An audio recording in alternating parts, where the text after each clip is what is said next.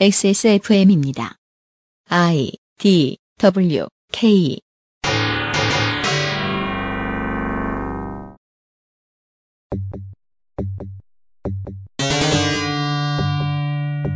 그것은 알기 싫다 특별기획 17 국정감사 기록실. 국회 운영위원회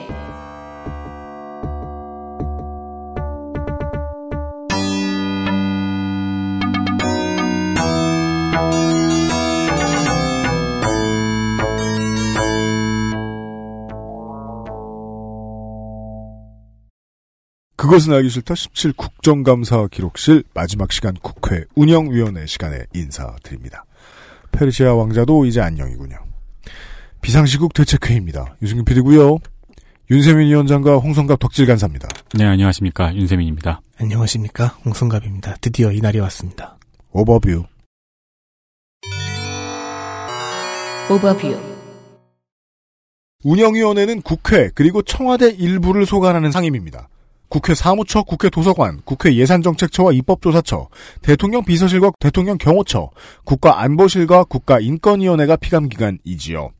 일이 적다고 생각했던지 여성가족위원회와 마찬가지로 복수전공위원회입니다. 복수전공이라 그런가 사람도 많습니다. 위원 정수 28인데 27명이 활동 중입니다. 사회권은 여기도 야당입니다. 한국당 충북 청주상당 정우택 위원장, 위원은 민주당 서울 중랑을 박홍근 간사, 충남 아산을 강훈식, 경남 김해을 김경수, 서울 강북을 박용진, 비례대표 송옥주, 재윤경, 서울 노원을 우원식, 제주 서귀포 위성곤, 서울 금천 이훈, 대전 유성갑 조승래, 경기 남양주갑 조응천, 한국당 서울 도봉을 김선동 간사, 비례대표 김규환, 경북 포항북 김정재, 인천 연수을 민경욱, 경기 이천 송석준, 경남 밀양 의령 하만창령 엄용수, 대전 중 이은권, 대전 대덕 정용기, 대구 북갑 정태욱, 국민의당 광주 광산을 권은희 간사, 광주 광산갑 김동철, 비례대표 이동섭 최도자, 비교섭단체 바른정당의 서울 중성동을 지상욱, 정의당 경남 성산 노회찬 의원 등이 감사반에 참여하고 있습니다. 광고 바로 가고! 잠깐만요. 이 마지막의 기분을 조금만 즐길래요. 이제껏 실천해온 당신을 위한 노트북 한국 레노버. 매일 새로 사용자 만족도를 확인하는 서울정보소통광장. 급부상한 대한 29데이즈에서 도와주고 있는 XSFM 그것은 알기 싫다 특별기획 2017 국정감사 기록실. 잠시 후 운영위원회의 국정감사 기록을 가지고 돌아오겠습니다. XSFM입니다. 유해물질 무첨가 잘 만들고 제값 29 days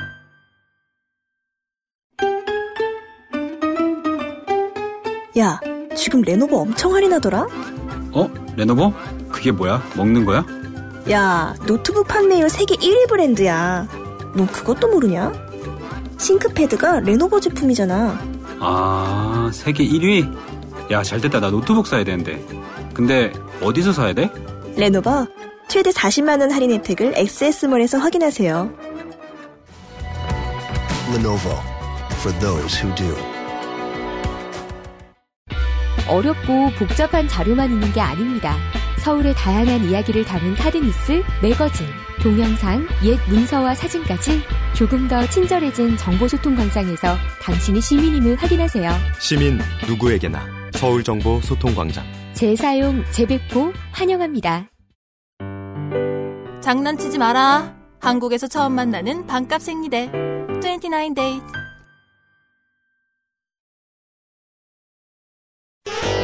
이슈. Five. 다섯 개의 이슈를 확인하시겠습니다. 국회도 한국 사람 사는 곳. 민주당 조응천 7일 국회 사무처.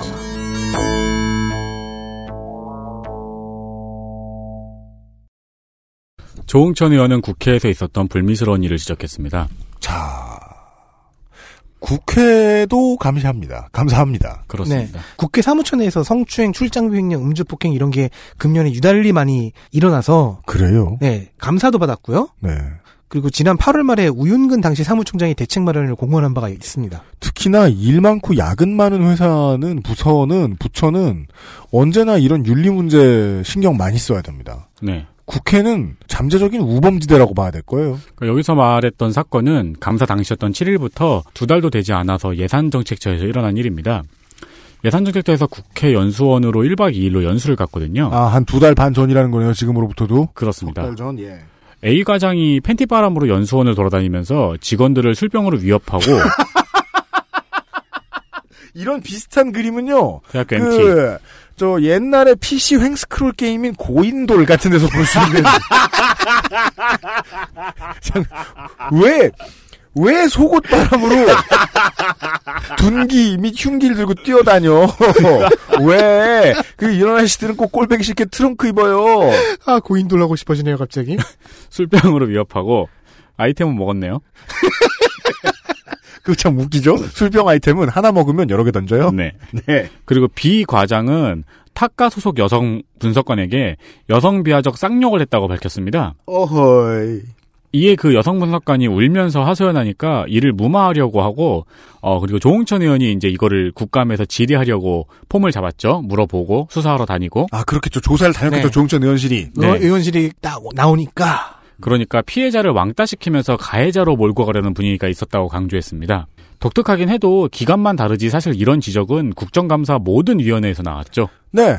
업체, 공공기관, 맞습니다. 국회도 다를 바가 없네요. 병원.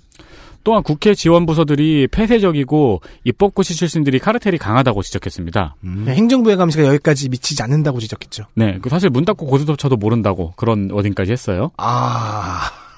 하긴 불 끈다고 야근하지 말라고 누가 돌아다니면서 뭐라고 절대 하지 않는 곳이 국회니까요. 그렇죠. 국회 사무처 김교훈 사무총장은 이런 문제가 일어났을 때 신고할 수 있는 시스템을 만들다고 답변했습니다. 뭔 소리야? 이건 문제의식이 없는 거예요. 소원 수리함 갖다 놓겠다는 거 아니야. 그렇죠. 화장실에. 전, 예, 전임자 우윤근 사무총장의 워딩과 그 크게 다르지 않죠. 많이 나가지 못했죠.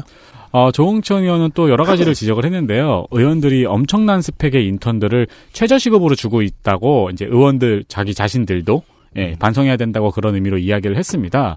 그리고 국회 내 무기계약직도 시중 노임 단가를 적용하지 않고 있다고 지적했습니다. 허허. 시중 노임 단가라는 게 있어요. 이게 제안서 쓰는 사람들은 많이 봤을 거예요. 네. 네. 제가 만약에 옛날에 IT 업체에 했을 때 시중 노임 단가대로 돈을 받았으면은 지금쯤은 티타늄 자전거를 한 세, 세 대쯤 굴릴걸요? 저는 저 저는 이렇게 아이바흐를 샀을 거란 얘기처럼 들리는군요. 저는 SSD를 최고급으로 한 3개 달았겠네요.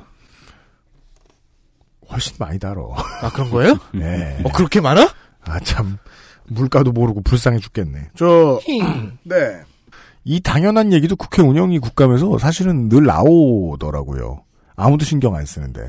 비정규직 임금의 문제 다루고, 네. 그 다음에 이제 비정규직의 처우 문제 이야기하고, 직장 내 성폭력 이야기하고, 야근 근절에 대한 이야기를 감사 때든, 뭐, 저, 정기국회 때든 언제든 이야기하고 다녀야 되는 이 정치인들이 모여서 일하는 국회에서 제일 심하다. 네. 라는 이야기. 그, 그러면은 국회는 입법 노동자들이 있는 곳으로서가 아니라 그냥 공공기관으로서 할 말이 이건 거예요. 국회에 돈이 배정이 안 된다. 인력도 더 필요하다. 의원실에 돈이 배정이 안 된다. 음. 라는 얘기를 하거든요. 하나도 이해가 안 되는 거예요. 국회에서 국회의원들이 모여가지고 배정하라고. 그럼 여론이 두렵다 그러거든요? 여론 설득 작업을 하라고! 여론 설득을 안 하려고 그래요. 그, 여론 설득을, 아니, 국회의원의 특권이 미운 거는 이해를 하겠다. 그렇다고 해서 국회에 일하는 노동자들이 임금을 덜 받는 건 아니지 않느냐, 나쁘지 않느냐. 라고, 아니, 그 정치부 기자들한테라도 맨날 얘기하고, 그 표제 그렇게 못 뽑아내도록 자꾸 말려야지. 그 의원과 보좌관들, 비서관들의 이 경무 상황을 계속해서 얘기를 어떻게든 해, 하고 있어야 되지 않나. 바로 옆에 있는 노동자들보다 여론이 더 무섭다는 거죠. 음, 네, 그렇습니다. 매우 당연히 그런 것 같더라고요. 네. 다음 보시죠. 남북 한라인은 오프라인. 정의당 노회찬. 6일 국가안보실.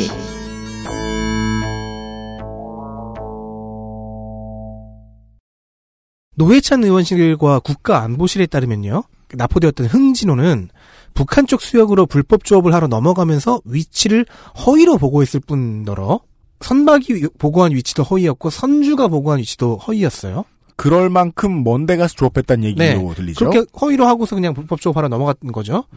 그리고서는 북한 경비정에 한 시간 동안 쫓기면서도 신고를 하지 않았습니다. 그렇습니다. 이 때문에 실무진들이 흥진호의 상황을 파악하지 못한 상태로 허위 보고를 신뢰해서 납포 가능성을 접어놨던 거였어요. 그렇습니다. 노회찬 의원은 남북 핫라인이 있었다면 흥진호 실종을 인지했을 때 북한에 문의해 볼 수 있었다고 지적을 했어요. 개성공단 이후 이 핫라인이 사라졌죠. 핫라인의 부재는 흥진호의 반대 경우에도 불편으로 작용합니다. 실제로 그런 사례가 있었어요. 월경의원 북한어선을 납포한 후에 돌려보낼 때 판문점에서 메가폰으로 외쳐서 알렸다는 거예요. 오신환 의원을 보내야 되겠네요. 아 메가폰 필요 없죠. 화를 살살 돋궈가지고. 그 노회찬 의원은 이 메가폰을 자연 친화적 교신 방법, 에코 정책이냐라고 평해 좌중을 웃기는 데 성공했습니다. 네. 왜냐하면 노회찬 의원은 어떻게 해야 좌중을 웃기지를 늘 고민하는 사람이니까요. 그 여기서는 이제 쟁점화가 흥진원 납포는 쟁점화가 되었기 때문에 두 가지 그 서로 다른 시각이 국감에서 맞부딪혔습니다. 하나는 한국당과 바른정당에 지금 청와대는 뭐 한 거냐. 지금 청와대의 안보 및 그 대북 커뮤니케이션을 질타하는 부분. 실제로 더 합리적인 건 노회찬 의원의 시각이죠. 그래서 국가안보실은 한 라인을 다 끊어놨는데 네. 무슨 소리냐. 국가안보실은 한 라인은 얘기할 수 없으니까 음. 어, 선박들의 이제 GPS 실시간 정보를 받는 방안 뭐 이런 것들을 얘기를 해봤는데 이건 또 뭐 개인정보 문제가 있나? 아니 근데 노회찬. 의원이 그때 그렇게 지적을 했어요. 이 어선들이 물고기를 또 잡기 네. 위해서 GPS를 끄고 조업하는 일은 앞으로도 있을 수 있고 그걸 끄면은 우리 정부가 그걸 못 찾는 일도 앞으로도 있을 수 있다. 네, 그렇죠. 그래서 그걸 쳐다보고 있는 양측이 다 서로 같이 같은 정보를 가지고 대화를 해야 된다는 거죠. 네. 일본, 북한, 한국 모두의 어선들이 이러고 있으니까. 이제 이 방송을 준비를 하면서 그 좀 멀리는 이제 90년대 말의 아카이브부터 이제 선- 천천히 좀 찾아봤었는데 준비 전에 김대중 정부 때하고 지금 정부 때가 좀 비슷한 것이 어, 정권이 바뀌고 나서 어, 한 3년 4년 이 정도는 계속해서 국감에서 여당이 우리 탓 아니다. 야당이 여당 탓이다 라고 얘기하는 공방이 이어집니다. 그래가지고 좀 그 뉴스를 확인하기 좀 복잡할 수 있는데 어, 물론 97년하고 지금 많이 다르죠. 언론 환경이 다르죠. 네. 지금은 뭔 얘기를 해도 야당 얘기를 안 믿어주니까 그 청와대 쪽이 훨씬 유리한데 그래서 뭐 짚어드릴 필요는 없을 것 같습니다만은 야당에서 흥진원 아포 문제를 청와대가 어설퍼서라는 얘기로 자꾸 돌리려고 하는 것 같아가지고 실제로는 그건 아닌 것 같다. 한편 노회찬 의원이 그 이 확성기 교신 방법이 자연 친화적 교신 방법이냐고 얘기할 때이 네. 질의를 듣고 있던 정의용 국가안보실장이 어 웃음이 터져가지고 웃음을 참느라 고생을 했죠. 그렇습니다. 에어컨도 안 틀었는데. 민주당 조웅천. 10일 청와 대 비서실.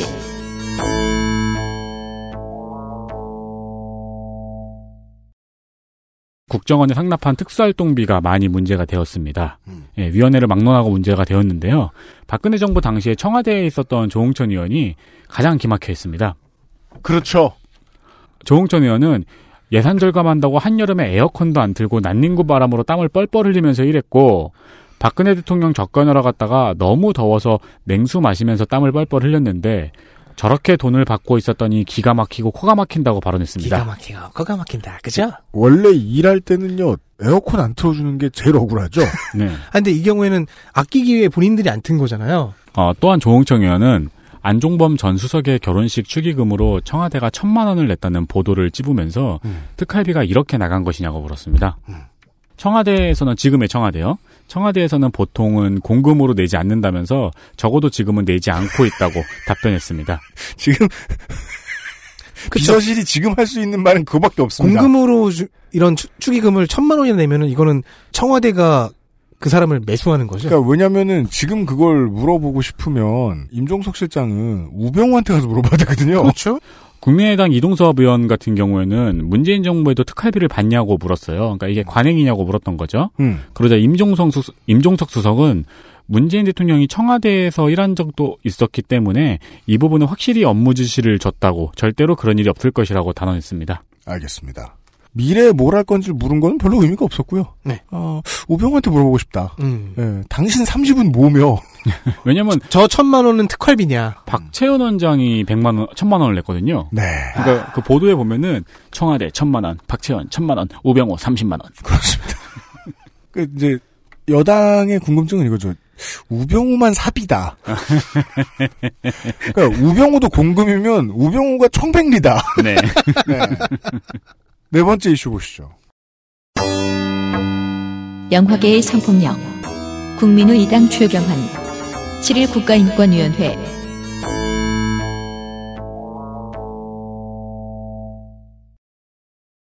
국민의당 최경환 의원이죠. 어, 자유한국당 최경환 의원이 아닙니다. 최경환 의원 실은 영화계 성폭력 사례들을 들고 나와서 인권위에 토스했습니다. 네, 여가위에서 많이 나왔으면 좋았을 얘기가 저 운영위에서 국가 인권위 붙들고서 많이 나왔습니다. 네.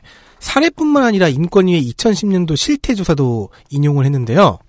이에 따르면 여성 연기자의 45.3%는 술 시중 요구를 받은 경험이 있고 60.2%는 방송 관계자나 사회 유력 인사에 대한 성 접대 제의를 받은 경험이 있고 63.6%는 폭언 및 인격 모독을 당한 경험이 있고 6.5%는 성폭행 및 강간 피해 경험이 있습니다. 엄청 높은 겁니다. 엄청 높은 겁니다. 모르시는 분들을 위해서요.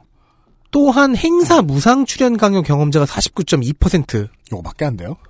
사전 동의 없는 계약 경험이 36%로 나왔습니다. 소수지만 감금, 인신구속과 같은 극단적인 경우도 조사가 됐네요. 그렇습니다. 해시태그 미투 운동이 한국 국회까지 들어왔죠. 네. 근데 이게 그 발원지도 해외에서도 연예계다 보니까 젊은 연기자, 여성 연기자들에게 가해질 수 있는 상당히 다양한 폭력 형태들 있잖아요. 음. 다 나오고 있죠. 그 피해자들이 이제 이미지를 파는 사람이라고 하면서 네, 피해자로 보지 않는 의견들이 자꾸 나오고 있죠. 그렇습니다. 뭐 그런 반발이야. 이 상황에 당연히 있을 줄 알았고요. 그리고 이 인권위 실태조사 같은 경우에는 맹점인데 일단 일단은 2010년도고요. 음. 중요하지 않은 거지만 음. 그리고 연기자만 조사했다는 거죠. 네. 가수라던가 모델이 여기 포함되는지 모르겠어요. 모델이라든가. 음. 이번에 이제 정권 바뀌고서 그 국가인권위가 아마도 아마 뭐 내부 사람들한테 더 물어봐야 될 것 같습니다만은 그 위원회급들 가운데서는 이런 이런 류의 기관들 가운데서는 내부의 직원들도 가장 많이 바뀐 걸로 알고 있습니다. 근데 저는 그렇게 낙관적으로 보이지 않는 게 이성호 국가 인- 인권위원장이 이 질의에 대고 성폭력 문제 내년에 영화 성폭력 문제에 내년에 5천만 원의 예상이 반영됐다고 답변을 했거든요. 음. 한참 적지 않나. 인권위 원래 예산 엄청 적어요. 5천만 원. 어, 바뀐 인권위에게 기대를 걸고 있는 국회의원들이 좀 많았던 것 같습니다. 저희도 그렇습니다. 마지막 이슈를 확인하시죠. 아이고 여기도 삼성 얘기가 있습니다. 삼성의 황제 특혜. 민주당 박용진. 6일 대통령 비서실.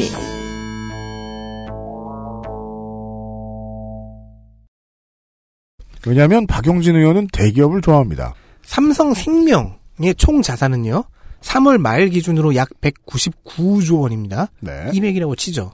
보험업법에 따르면 야, 씨, 반올림에서 1조를 더해. 그래도 될 것 같잖아요. 삼성인데.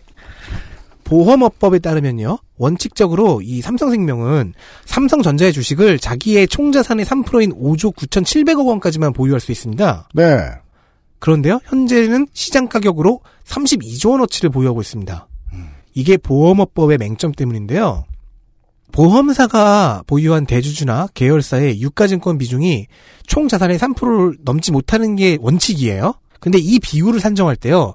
다른 금융업권은 총 자산을 시가로 기준을 삼는데요. 보험업만 취득 원가를 기준으로 적용합니다. 살 때 가격이요? 네. 그리고 이 규정으로 인해 혜택을 보는 회사는 딱 둘, 삼성생명과 삼성화재뿐이라는 것이 박용진 의원실의 분석입니다. 네.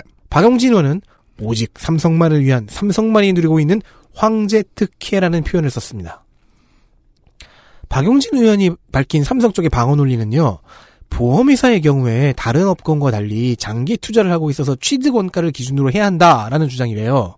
하지만 보험보다 더 장기 투자를 하는 연기금도 한도를 계산할 때 취득 원가가 아닌 시가를 기준으로 하고 있는 게 함정이라고 합니다.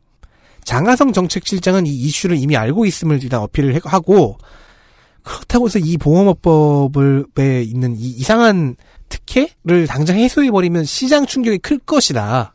고 이제 내다봤어요. 그래서 국회에서의 법 개정을 통해 단계적인 방안을 만들어주면 적극적으로 지원하겠다라고 약속을 했네요.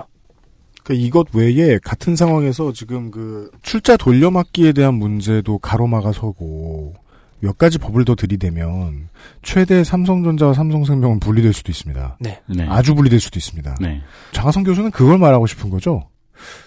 나 혼자서 삼성의 배를 가를 수는 없어요.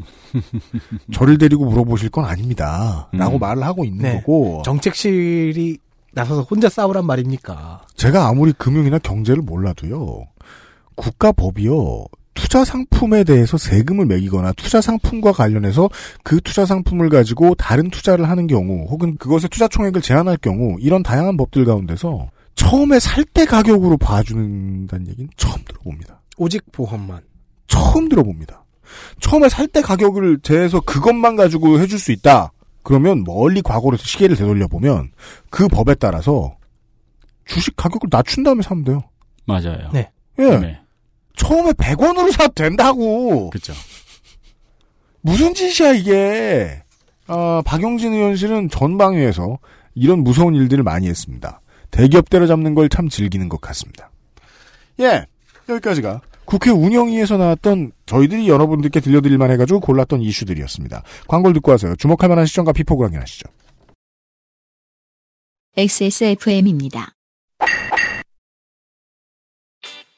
서울시가 제공하는 결제문서, 정책연구자료, 공공데이터, 사전 정보 공표, 예산 설명서, 업무 추진비 내역, 회의 정보 등등등등.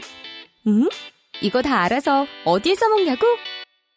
당신이 창업을 준비 중이라면, 당신이 앱 개발자라면, 당신이 논문을 쓰고 있는 대학원생이라면, 당신이 당장 정보가 필요치 않은 시민이라도 권리는 개방되어 있어야 하니까요.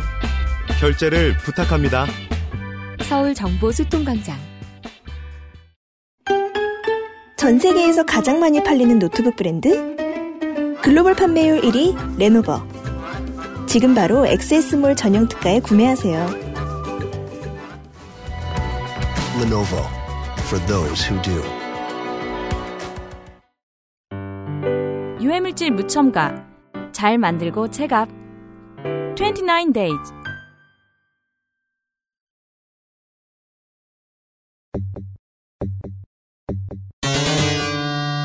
주목할 만한 시전과 피폭. 홍진호가 아닙니다. Two. 홍진호가 아닙니다. Two. 정의당 노회찬. 아, 이거 이 얘기가 또 나오네요. 아, 이거 이 얘기가 또 나오네요. 6일 대통령 비서실 국가안보실 대통령 경호처를 감사할 당시 아까 두 번째 이슈로 말씀드렸죠. 남북 핫라인 이야기를 하기 위해서 흥진호 얘기를 했잖아요. 네. 노회찬 의원이요. 근데 이제 노회찬 의원이 이 질의를 들어가면서 도입부가 질의 안 하려고 했는데 자꾸 흥진호 이야기가 나와서 질의를 한다였는데요. 여기서 흥진호 부분을 음. 자세히 들어보면 알 수 있습니다. 홍진호로 발음했습니다. 아니 자세히 안 들어도 알 수 있는 게요. 그리고 그 다음번에 또 홍진호라고 발음했습니다. 제가 보기에는 홍진호라고 알고 계신 것 같아요. 네. 계속 홍진호라고 발음을 해요. 두 번이나 그렇게 얘기했습니다. 자, 이게 무슨 뜻이냐? 노회찬 의원은 분명히 콩드립을 알고 있습니다. 두 번 했으니까요. 어, 노회찬 의원실에 이 배의 이름이 홍진호라고 알고 있는 사람이 있다. 있다. 혹은 어, 노회찬 의원이 처음에 홍진호라고 불렀는데 의원실에 있는 누구도 수정해주지 않았다. 왜냐하면 맞는 말인 것 같아서. 그렇다면 그것은 노회찬 의원실의 분위기가 매우 딱딱하다는 얘기입니다. 혹은 홍진호를 좋아하거나. 아니야. 그런다고 그러면 안 아, 돼. 콩, 콩- 진정한 콩빠는 콩가입니다. 아하. 진정한 콩파는 콩가입니다. 감사합니다. 감사합니다. 다음 보시죠. 다음 보시죠. 또 한국당 김정재. 한국당 김정재 의원이 뭘 했습니까, 또? 또 아, 이성호 네. 인권위원장을 상대로 음. 동성애에 대한 입장이 무엇이냐는 해묵고도 옳지 않고도 클리셰인 질문을 던졌습니다. 이거 사실 위원회마다 있었죠.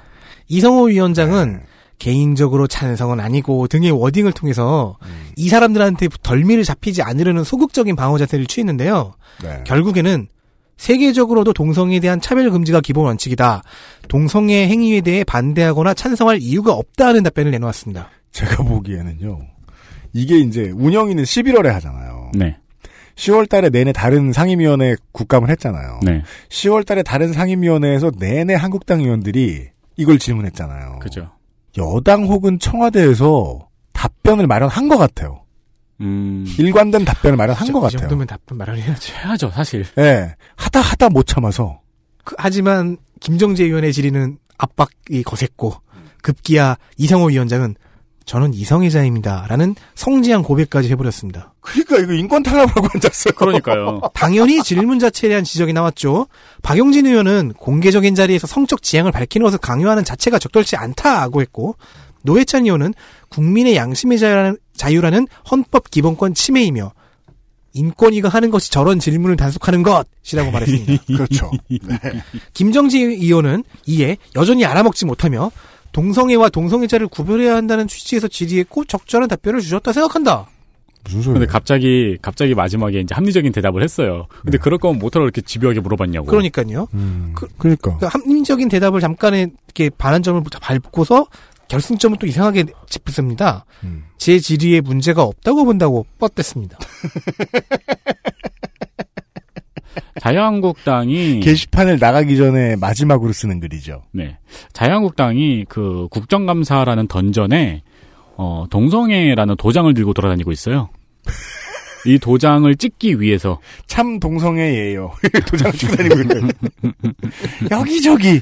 예. 왜냐면 그 뒤에 기독교인들이 있다고 믿고 있는 거죠. 그러니까 종북에서 간판을 바꿔 달았을 때 동성애로 바꿔 달았을 때 우리가 이제 그 아시에서도 말씀드렸습니다. 다른 후보들도 좀 알아보고 다녔다고요. 예를 들면 무슬림. 네. 근데 이제 무슬림 한번 이제 그 에드벌론 띄워보고 인기 없으니까 음. 내리고 성소수자로 갈아탄 거죠. 근데 성소수자하고 조- 그 성소수자하고 종북이 가장 다른 점은요. 종북은 여당하고 청와대에서 내려와서 교회로 흘러간 건데요. 이건 교회에서 올라와서 여당으로 들어왔어요. 네. 성소수자는 맞아요. 권력이 바뀐 겁니다.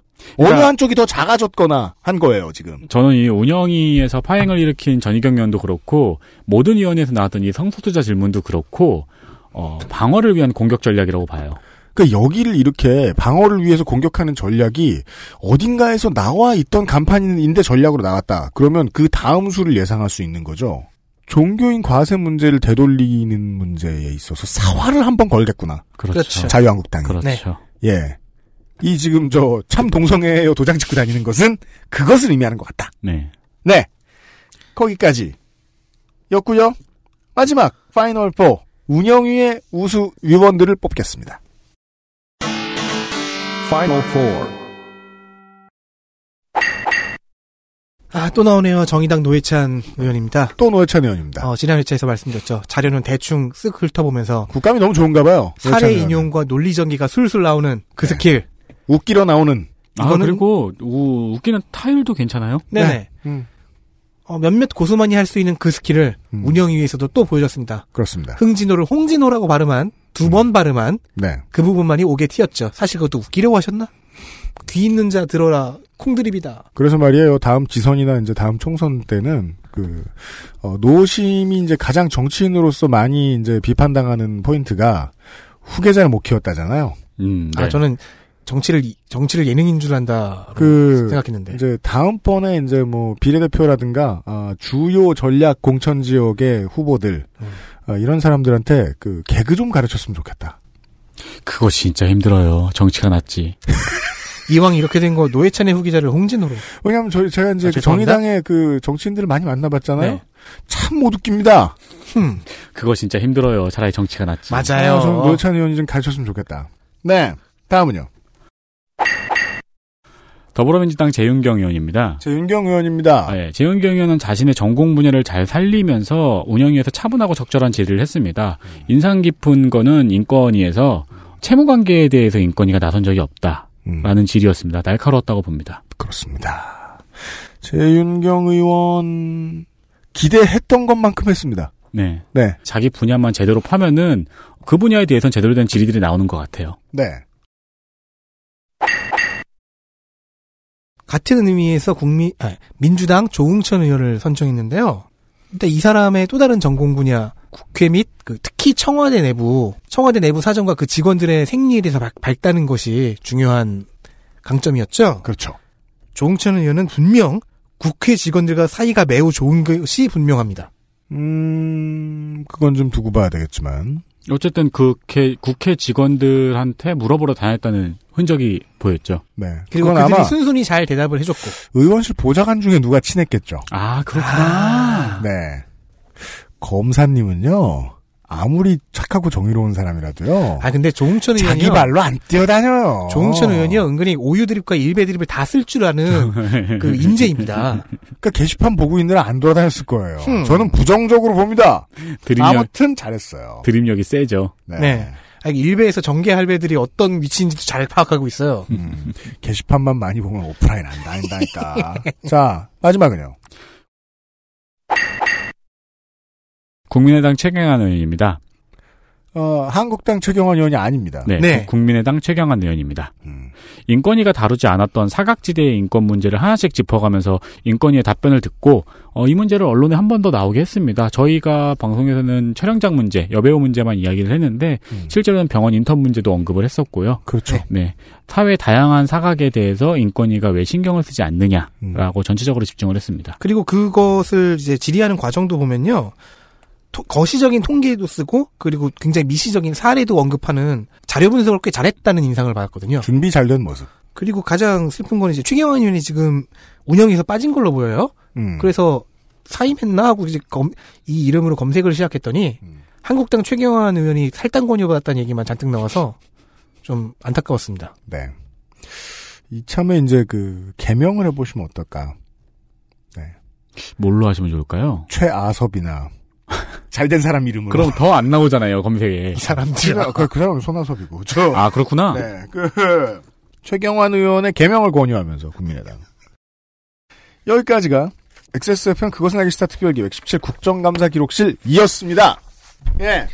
다 끝났군요 드디어. 예. 비상시국 대책회의였습니다, 저희들은. 네. 예. 아, 윤세민 위원장과 홍성갑 덕질 간사였습니다. 이게 지금 그, 내년에 이 방송을 할지 말지 아직 모르겠습니다. 너무 고됐어요. 음, 네. 장르가 다른 고됨이었죠. 네. 물론, 내년에 하면 더 잘할 것 같다는 생각은요, 선거 방송할 때도 하거든요. 이게 무슨 소리냐? 오늘 가산을 탕진하지 않았으니 내일 또 다 걸겠다. 이런. 왜냐면 인간은 패배하도록 창조되지 않았으니까. 그렇습니다. 우리가 비록 한 명당 한 번씩 과로사가 저쪽 그 언덕 위에서 우리를 손짓하는 걸 한번 본 경험이 있지만 네, 저희들은 죽도록 창조되지 않았습니다. 뭔 아, 소리예요? 내년 혹은 내후년에 뵙겠습니다. 내년에 못할 수도 있습니다. 아, 이 국간 부작용이요. 네. 여기 나온 사건들을 다 검색을 해보잖아요. 음. 그러니까 자꾸 구글이 그 문제가 있는 기업의 상품을 나한테 홍보를 해줘요. 저 같은 경우에는 성심병원 댄스 동아리에 가입하세요. 뭐 지금 제 크롬. 열면은요. 지금 제 크롬 열면 한샘이 그렇게 싱크대 광고를 해요. BBQ 먹으라고는 안 해요? 저 같은 경우에는 대림산업 발주받으라고. 아 우리나라 정말 이렇게나 문제가 많구나. 아직까지 이 나라가 살아있는 게 용하네라는 기분이 드는데요. 네. 예전에 비정상회담에서 기현 패트리 씨가 했던 얘기랑 비슷하거든요. 캐나다의 부패 지수가 굉장히 낮다. 음. 국가 청렴도가 높다라는 자료를 보고 놀랐다고 하면서 아니 뉴스 들면은 맨날 누가 부패했고 누가 돈 받았고 누가 뭐 무슨 비리 저질렀고 이런 뉴스만 나오던데 음. 그래서 우리나라가 되게 낮을 줄 알았다. 음. 거기에 대고 당시 성시경 씨였나가 이렇게 얘기했죠. 그렇게 잡아내니까 국가가 잘 돌아가는 거라고. 얘기할 거리가 많다는 건 그만큼 우리나라가 아직 건강한 부분이 있다는 얘기라 얘기다. 그렇게 받아들이고 싶네요. 네. 국가의 체질에 대한 종합검진이었습니다. 건강 상태에 대한. 17 국정감사 기록실을 전달해 드렸습니다. 국정감사 기록실은요, 아, 뭔가 이제 그, 개간 시사지라든가, 네. 그, 월간 시사지, 네. 인대즘 특대판, 같은 것을 접하는 마음으로, 시사지만 거의 교양입니다. 그 나라 전체를 조망할 수 있게 해주니까. 네, 네, 예. 맞습니다. 그런 콘텐츠로 봐주시면 좋을 것 같습니다. 내년에 어, 더 발전된 모습으로 돌아오도록 하겠습니다. 더 많은 야당, 특히 보수 쪽 야당 의원님들 보- 뵙고 싶습니다. 그니까요. 어, 바른정당 그때까지 계시면 그 자유한국당, 네. 뭐 김연아 의원 같은 경우는 매우 훌륭하니까요. 자유한국당도 주목이 안 돼서 그렇지 사실 정책 문제 지적해준 의원들이 많이 있긴 있었어요. 정쟁도 굉장히 젠틀하게 네. 사실은 잘하는 의원들도 물론 그 비율이 낮아서 그렇지 좀 있었는데 근데 이제 뭐에 매몰됐냐면은 정쟁이나 동성애자 도장 같은 게 그 당의 미션이었기 때문에 네, 그 미션에 매몰돼 버린 안타까운 좋은 유능한 사람들이 있었어요. 어, 지난 한 달 넘게 수고해 주셨던 그 국회의 입법 노동자들, 의원들 외에도 의원들보다 훨씬 많이 고생하셨을 보좌진 네. 여러분들 수고 정말 많으셨고요. 아 맞습니다. 어, 그 아유 자꾸 끼어들어 네, 죄송합니다. 네, 네. 국감장 밖의 모습. 음. 사람들이 난민촌처럼 모여서 쭈그려 앉아 자고 있어요. 그렇습니다. 그리고 청취자 여러분들께서는 이 어느 당이라 다 미워하고 어떤 이미지의 정치인이라 원래 미워하고 이래 가지고는 우리가 월급을 주는 저 사람들을 잘 써먹을 수가 없습니다. 더 자세히 더 투명하게 확인하실 수 있도록 하는 방송을 국리를 더 해보고 내년 혹은 내후년에 다시 찾아뵙겠습니다. 너무 힘들면 내년에 못합니다. 다음 주 어, 다음 그것은 알기 싫다에서 인사드리겠습니다. 아직 언제 시작할지 모르겠어요.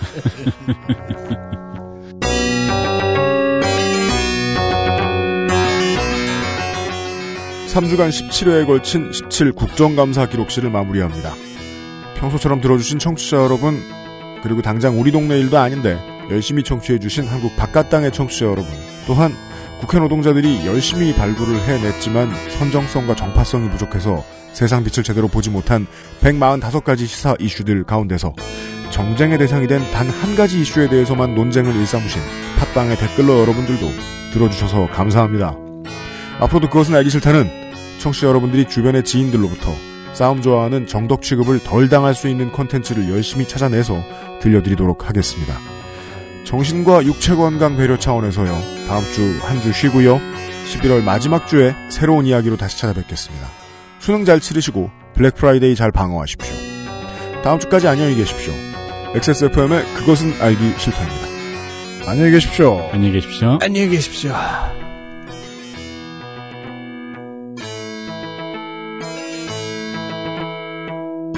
XSFM입니다.